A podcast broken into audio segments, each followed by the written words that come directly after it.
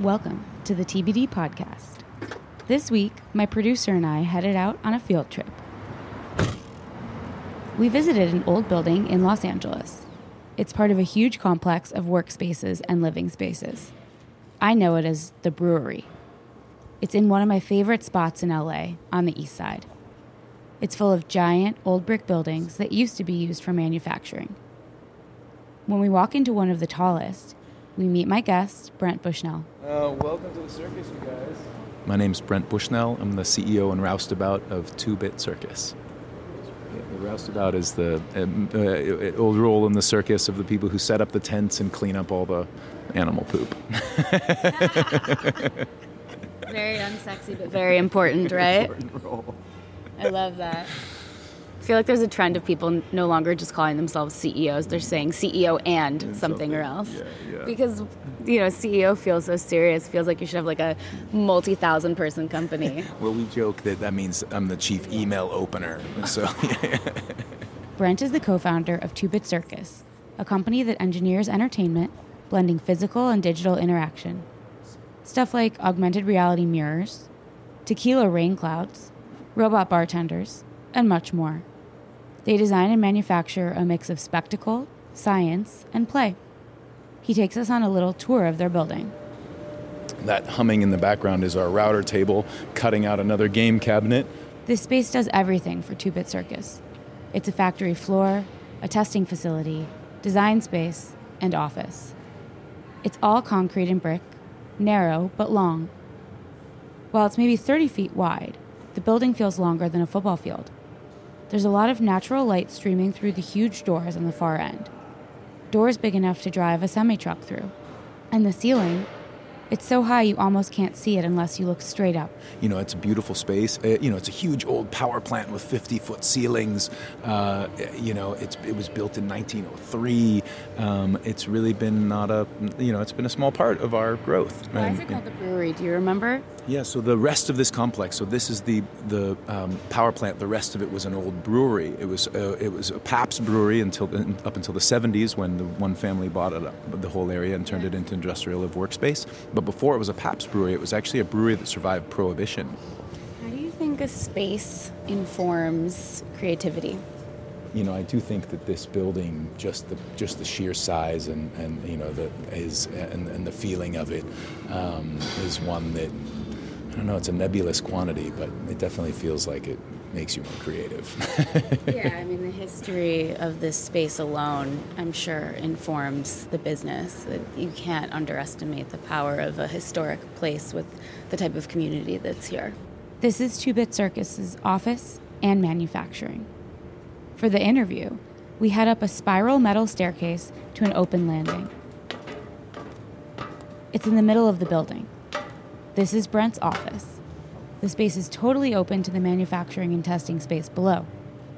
There are old circus posters on the wall, design plans and papers cover a desk and tables. It's incredibly kitschy. We sit down on some couches near Brent's workspace and dive in. Yeah, wait, so tell me a little bit more about the company. Eric and I are both engineers, um, and in 2008, you know, the world wasn't, uh, you know, there was the whole whole financial crisis, and he and I were both pretty frustrated with what we were doing at work. So we just started collaborating, making interactive art for fun on the weekends. Um, and it, you know, not just that we had a little bit of extra time, but that the tools were getting so much better that you could really accomplish a lot in a weekend. We could set out to build a project and have a working thing by the end of the night, you know, or the end of the weekend. And and so that was really empowering because we could start to throw a lot of stuff against the wall. So we started test. So we started building attractions that we could take to parties and events. Um, and challenge ourselves to make something new every single month. And so we made an interactive whiteboard, we made a room of laser beams, we made what, you know, early versions of what are now called escape rooms. Um, we did GPS enabled smartphone games that look a lot like Pokemon Go, uh, you know, a lot of that kind of stuff. And so we were just experimenting with the fact that there was great new technology that hadn't really been applied to entertainment GPS and accelerometers and, you know, whatever. What does it feel like to see the technology that you were playing with almost 10 years ago now become more mainstream? You know, it is so. You know, it's it's really fun to see things that we thought about you know wanting to do and, and attempted you know and attempted to do 10 years ago finally turn into real things. You know it's sort of it's validating that we were on the right track and we were playing in the right space. You know you can't help but feel a tinge of like dang it why didn't we you know we failed at it. These other people succeeded you know and i think that that has a lot to do with you know grit and determination. And you know we knew generally the space we wanted to play but we weren't so obsessed with GPS enabled smartphone games that we just plowed down every barrier to make it happen. We were we were obsessed with immersive entertainment of which GPS stuff we were excited you know we were willing to dabble in um, but it's almost like we didn't deserve to win in that space because we didn't want it badly enough. Do you think that I think about obsession and expertise a lot. Um, it's hard to stay broad. Do you think that we live in a world now that especially in the in the tech world, like you have to pick one thing and really dive deep. When I think about what we look for at Two-Bit, you know, we're looking for uncorrelated characteristics. And so ideally we want you to be a specialist in the thing that is like our open job requirement. We need a new electrical engineer. But the thing that will put you over the top and, and, and, and be you know that much more valuable to us is another skill, right? A second skill, a thing that, that A demonstrates your capacity for passion in things, but you know, and you know, B your your curiosity. You know, we uh, one of our electrical engineers was the world's second ranking unicyclist that's super rad. Not just because he can unicycle, but you know, to to have got, taken it that far shows a, an ability to, to to dedicate yourself to something that hopefully you can bring to our company also. Yeah. So what's your second thing? It's a good question. I mean, I, I try, uh, you know, as many different things as I possibly can. I mean, I've worked in DNA synthesis and fiber optics and was a sushi chef and, uh, you know. Did you take the sushi classes in the arts district at that school? no, I did this in Colorado actually, and I was just training with a sushi chef there. Uh, but I, um, you know, my second thing. I mean, I've been a, you know, I'm a trained clown. Uh, I love, you know, I love mentorship. Um, so I guess I have a lot of second things. so I'm going to ask a somewhat odd question, but um, what lessons uh, have you taken from being a trained clown into building your company and into leadership? You know, clowns get such a bad rap in, in America, really just in America mostly, because, you know, in a lot of other cultures, particularly Europe, you know, clowns are still special you know, um, uh, uh, uh, entertainers and, and, and have a lot more of a place in society. But I think the thing about clowning that's so wonderful is, you know, they encourage you to have what's called a soft mind. And a soft mind is really about like looking at the world like it's the first time you've ever seen it. And this concept, you know, there's almost an identical concept in Buddhism called Shoshin, which is a beginner's mind. And this is like for even things that you know really well, how can you look at it with fresh eyes and see look for the things that you don't know. And if we're talking about innovating in any domain you really need to have a, a, soft mind a beginner's mind in order to see the thing that's not there the thing that would make it better the thing that would fix it. Um, uh, and so i think that concept applies heavily to business creation because you know by you know by definition uh, you know an innovation doesn't exist yet and the category doesn't exist and you are you know having to build a new you're having to you're having to build something new that has no constituency. Uh, you know, at Two Bit, we've had some you know some moments where we've needed to figure out how to reach people that that you know were maybe potentially unavailable, like the CEO of Intel. We were like, gosh, how are we going to get to the CEO of Intel? Like, he's probably not going to read our email, and so we needed to really think about it more you know, we needed to sort of look at the situation much more broadly and say, okay, what's going to be the right way to, to, you know, to get his attention? And ended up making a very special box and using some chips that Intel had just released and, and, and you know, our own, uh, you know, approach and recorded a little video. And so in this little box, when he opened it, it, you know, unfurled, you know, our, our, our, our pitch. And uh, it worked you know, we got it. We it, one of our partners put it right in front of him, and, and he loved it and called us that day. You know, but but if we had just sent an email, which would have been the sort of standard response, uh, then it wouldn't have worked.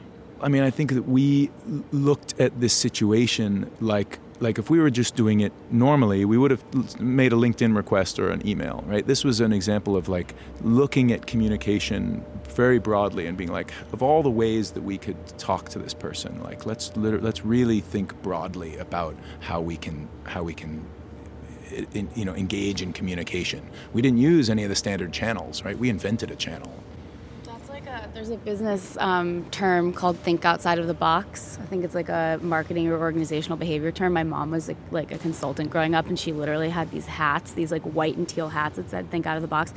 And when you were telling that story, it was so ironic because you literally made a box. We made a box. Yeah, very we, different yeah. than sending an email. So you were thinking outside of the box, but in a box. Is is soft mind?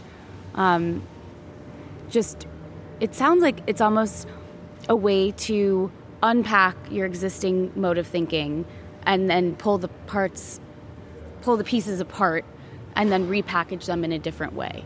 Yeah. Which I is mean, kind of it, like an engineering yeah, concept. look, look, at the system and figure out you know how is it that you're going to lever this system for, for your for the, for the goals that you're trying to achieve. And and and I really do think that the, the Buddhism way of, of, of a beginner's mind like you know you can't learn something new without you know embracing the fact that you are not that you're a beginner at this thing you know and that you don't know everything. And so i think that's another you know the, sort of the corollary of this is you know the you are you're a beginner in all of this stuff even things you've done a lot you know you can you you can still you know, get back to thinking about it with a fresh perspective. Uh, you know when uh, uh I was in clown school again few years ago, and one of my favorite parts about it is you don't get a nose at first, right? No, you like there's a threshold when you get your nose. At first, it's no, you have no nose, and you're just sort of playing around and trying to find your clown, and only you know, uh, you know, a few months into it, do you do you finally get a clown nose, and in fact, your instructor gives you a, a clown name. but it takes some time to be able to discover that and lots of exercises. And so, you know, the moment where we were all like given our noses was a real, if you can imagine a scene of like a bunch of goofballs being like given their noses, uh, that's a real distinct memory for me. It sounds a little bit like Burning Man culture where you're given your playa name by someone else and you don't know when it's going to happen, yeah. but it's when you drop in finally. Yeah, it's a good way to put it. Yeah. And it feels a little bit like a little bit like a metaphor for life, right? Because you you can wake up every day and kind of go about your business, but you don't really know when something amazing is going to happen. It kind of just happens, and then it's about how you deal with it, right? Yeah, and and it kind of just happens when you're open to it happening you know and and i think that's really important of like a willingness to like be available and be and uh, you know for amazing to happen if you are a pessimist and expecting things to be terrible, you might not even see the amazing thing. You might not see the magic, you know. And and so I think there's a real you know you, like, like, that whole confirmation bias you find what you're looking for. And if you're looking if you're unhappy and you're you know you're always looking for reasons to be unhappy you're going to find lots of reasons to be unhappy. And if you're an optimist then you probably are going to find really things that are magical and, and reasons to be happy. Um, so where does faith play in and belief play in for you on, on like literally getting out of bed every day? Like you mentioned the soft mind concept. It seems like you've read quite a bit about Buddhism. Um, what kind of gets you out of bed every single day besides the company, right?